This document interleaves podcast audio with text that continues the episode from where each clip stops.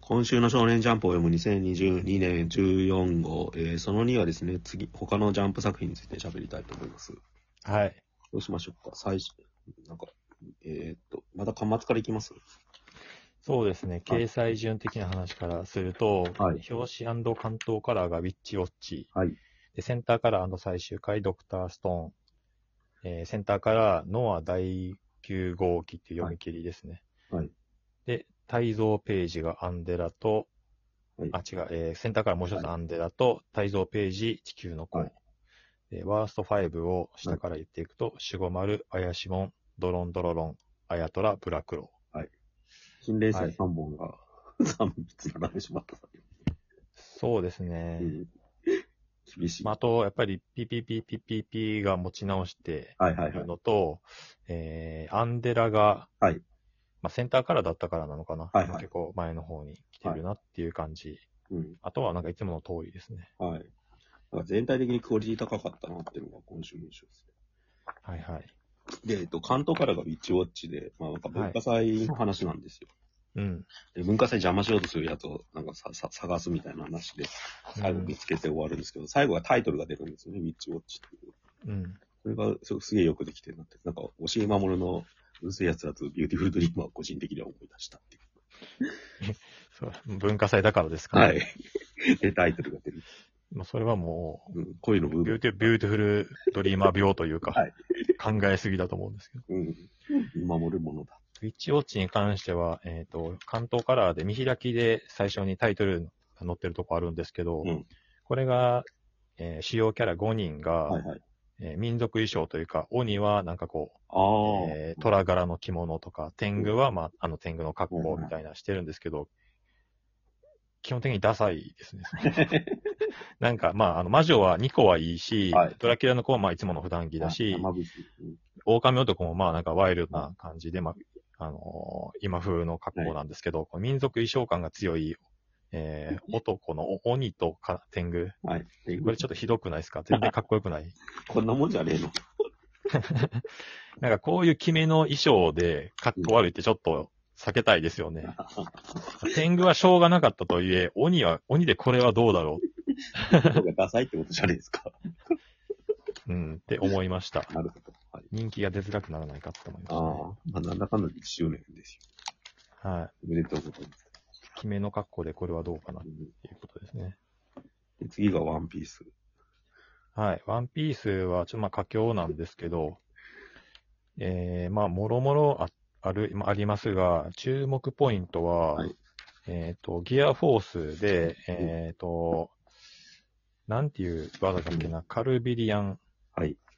なんだっけ、タイ、タイジャーなんちゃらみたいな、はいルフィの技で、ちょっとそれ探すんで、うんどれだっけな、カルビリアンなんちゃらかんちゃなんだっけあ、あったあった。えっ、と、まあ、先週からやってんのか。はいえっ、と、攻撃の軌道を曲げてる、ありえねえだろ、ゴムの性質上ってはいカイドが言ってるんですよ。ら。うん。これって要は、あのーゴムゴムの実って、うん。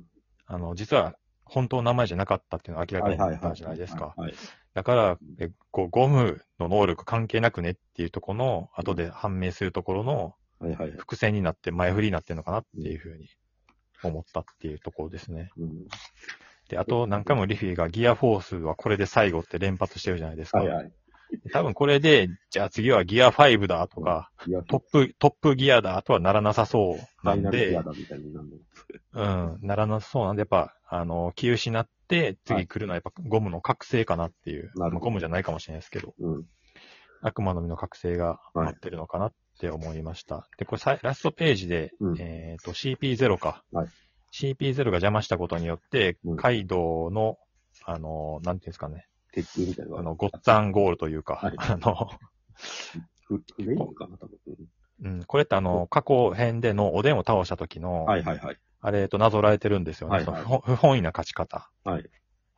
うん。これなぞられてるから、うんまあ、これでルフィは倒れるんだけども、うん。えーゴンえー悪魔の実を覚醒して、うん。えー、カイドウを倒すんじゃないかっていなうところで、えっ、と、サブタイトルが今週、枕言葉は勝者にはつかねえああ、ってそっ言かってて、いいっすよね。そうそう、まあ、これにかかってんだろうなっていう、勝った方が勝った方だよっていうことで、いや、はい。で、事実ですか。あじゃあワンピース、ちょっと、セリフだけ言うと、ワノ国の奴ら敗北に慣れすぎたのさ、慣れたのさ、みたいな話がすげえ面白くて。あはい。うん。非暴力だし、弱者名誉あるし、じゃみたいなっていう。あ、なんですか、今、ごこの今のご時世になぞらえてるんであすか。わかんない。なんか、和の国、えー日本じゃないですか、言っちゃえば。なんか、はいはい。身も蓋もないって言うと。なんうんか、お題に、時々出る小田栄一郎の政治性みたいのが、うん出てきて面白いなと思った。小田栄一郎は常にその現実世界のことしか書いてないですからね、うんずっと。そう意外になんかね、反映されるんだよね、時代性が。ワンピーで、たまに先走って、うんリンクしてしまうことがあって、そう例えばし、あの東日本大震災の時にス、うん。あの、津波が来た時に、うんあの、頂上決戦で、知まらあんグラグラの海で津波が襲ってきたりとか、うんリンクしたりしてしまったりもするんですよね。あやっぱ、そういうとこすごいなって思います。うん。で、まあ、呪術改正ですけど。 はい。はい。まあ、なんかバトル漫画としてめっちゃ面白くなってるような、呪術改正。普通になんか見やすいですね。うん何も考えずに読めるみたいな。そうそうそう。うん。うん、かっこいい技が次から次に出るっていう。で、終わってぶりなセリフを言うしっていう。うん。で、なんか、リカちゃんの能力、リカが、おいでリカっていうか、リカちゃんじゃねえのか、これと前のリカちゃんとは違う。うん。カタカナの理科ですね。新しいリカが出てくる、いよいよって感じですよね。う。うんん。結局なんか、お骨の力がリカを作り出すって構造になってるから、うん。またどっかで出会った少女みたいなのを、なんか、リカにしちゃったんだなっていうこと。うなんかんえげつない力ですよね。うん。この辺がなんか、だからもうさらっと読んですげえ面白かった話です。そうですね。うんはい。次がクワですかうんじゃこっちもまた順調にクライマックスに向かってるって感じで。 うん。なんか笑ったのがさ、だからさ、はい。死柄木倒すためにさ、ヒーローたちが団結してさ、いろんな、みんながさ、役割分担してんだけどさ、なんか電力担当のやつとかいるじゃない、はいはい。あれ、ファイヤーパンチでもありましたよファイヤーパンチ、あね。だから電力として使われてる、なんか祝福者みたいなのがいてさ、あ。はいはいはい。 そのこと思い出して結構、 シャレになんねえなと思って。俺はこういうの見ると、牛尾と虎を思い出しますね。あ最終決戦で今までできた登場人物を全部使おう、なるべく全部使ってあ、うん。戦いに勝とうとするっていう、うんでもこれは燃料じゃん、はっきり言っちゃうと。しょうがないですね。いいっぱい登場人物だから、そういう後方支援的なことにも使わないと。うん。これ1年生だから今まで出てない人なんですか吹き出し漫画とかって。いや、出てましたよ出。てました吹き出し漫画って俺全然分かんなかっもう雷くんですよねた。。ああ、神まあでもなんか、あのーえっと、ヤオモモはまだ見せ場ある気はしますけどね。結構人気キャラだから。うんうんうん。うん。雷くんはこれで終わりそうな気がする。うん。まあ、あと、モノマ最強ですね。あ強すぎんだろうっていう。 この辺の使い方は、本当なんか、その RPG とかの微妙な能力をどう活かすかみたいのを試行錯誤してるみたいで面白い。うん。いや、なんか、今までだドラゴンボールとかだったらやっぱボス戦はやっぱ参加できないわけじゃん、チャオズとかって。なんかはいはい。でもこれはやっぱ全員入れるんだよ。うん。なんか時代性を感じるまあでもこれをやって、牛尾と虎は名作になりましたからねって。いう。うん。やっぱりなんか、読んでる少年読者を納得させたいんじゃないですか。今までの戦いは無駄じゃなかったんだ。今までのなんかあの全部、 使い果たすって感え今までのサバゲーみたいな、その、じ。うん。学校内の戦いみたいなうん。やつは無駄じゃなかったんだってやっぱり思わせたいんじゃないですか、うんうんうん。そう俺はあの、いつジェントル覚えてますか、ああ ?YouTuber のやつ。はいあいつらがいつ出てくるかをすごい楽しみにして ます。なんかあいつらだけなんかこう、情けないじゃないですか。うん YouTube で、そうだね YouTube でじゃあっていう名前言ってないかもしれないですけど、うんそれで盛り上がるために、話題になるためにうん、なんかいろいろあれはこと大のを大起こして冒た。険における偽勇者ご一行みたいなもんですもんね。偽勇者、まだなんかこう、あれじゃないですか。あの、 かわいそう感はあったというか、ちょっと、なんていうんですかね、わかりやすい汚れ役だったしうん感じがしたんですけど、ジェントルとかはなんかもう恥ずかしいです よね。ヘズマリュウじゃないですか。いや、あのそこにもなんか優しい目線を送るのが堀越先生。迷惑系 YouTuber ですよね。そいつを悪と見なすか善と見なすかみたいな、そ それいちいち考えなあかんかなみたいなところ。いや、それを面白いそ。それを考えるのが堀越先生なんですよ。うんあと、あ、これ誰でしたっけ堀越先生が好きなキャラのウサギのキャラ。なんて名前でしたっけこの先生。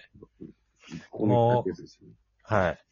今ちょっとあれ、ドアスでして出てこないですけど、このキャラクターがすごい好きなので、ラストページでしばかれてるじゃないですか。うんしがらきに。ちょっと、もうこれ以上その身体欠損しないでほしいな。興奮します。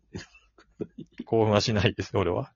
やります、は変態だからすると思うんですけど。指の技いいじゃん、トムラの。 はい、なんかこの辺でおん女のキャラクターを攻撃させるのがド S 性を感じますよ。うん。そういう性癖なんでしょうね。うんうん。そうですね。はい。あとどうしようかな。うん。ロボコは一貫で一括なんですけロゴコはやっぱり女の子のキャラが異常にうまいですね、可愛ど。く可愛い描くのがちょっと病的にうまいそですの回はでも女の子が可愛いってだけですよ。うん。 まあでもやっぱり、うん、結構大事ですよね。うん。あの、に人気を持たすには、うんうんうん絶対、そういうのあった方がいい。ロボコがなんか力を失った時に出る女の子が可愛い。女体化する時っていうか。 うん。うま、うまいですよね。うん。あの手この手でくるよ。うん。坂本デイズですかああ、まあ時間あんまないですけど、うん、そうですね。いや、なんか坂本デイズってなんかリアリティラインが面白いですよね。うん。今まではギリギリできそうかなぐらいの範囲だったけど、今回ちょっと無理だろうみたいなところで行っちゃったっていうか。空中から落下しながら、上空から落下しながら、落下してるうちにみんなの服をそう脱がせて、縫い合わせてパラシュートにするみたいな。それで助かったみたいな。それはどうだろうっていうか、なんかこの、なんてキャラでしたっけこの女の子。わかんない名前が。このキャラが、えっ、と、本当はスラーなんじゃないかっていう話があって、うんえっ、と、なんかスラーって XX でしたっけなんか染色体の意味で、その女の子にもなれ、二重人格っていう、うんうんその、噂があって、あで、本人気づいてないけど、あの、うんこれスラーなんじゃないっていうあ、あ、こそとうは言われなのてかなはします。ちょ、わかんないですけどね。ハンターハンターの街みたいですけどね、人で。うん。本当にハンター化してるのが面白いなと思いました。その3に続きます。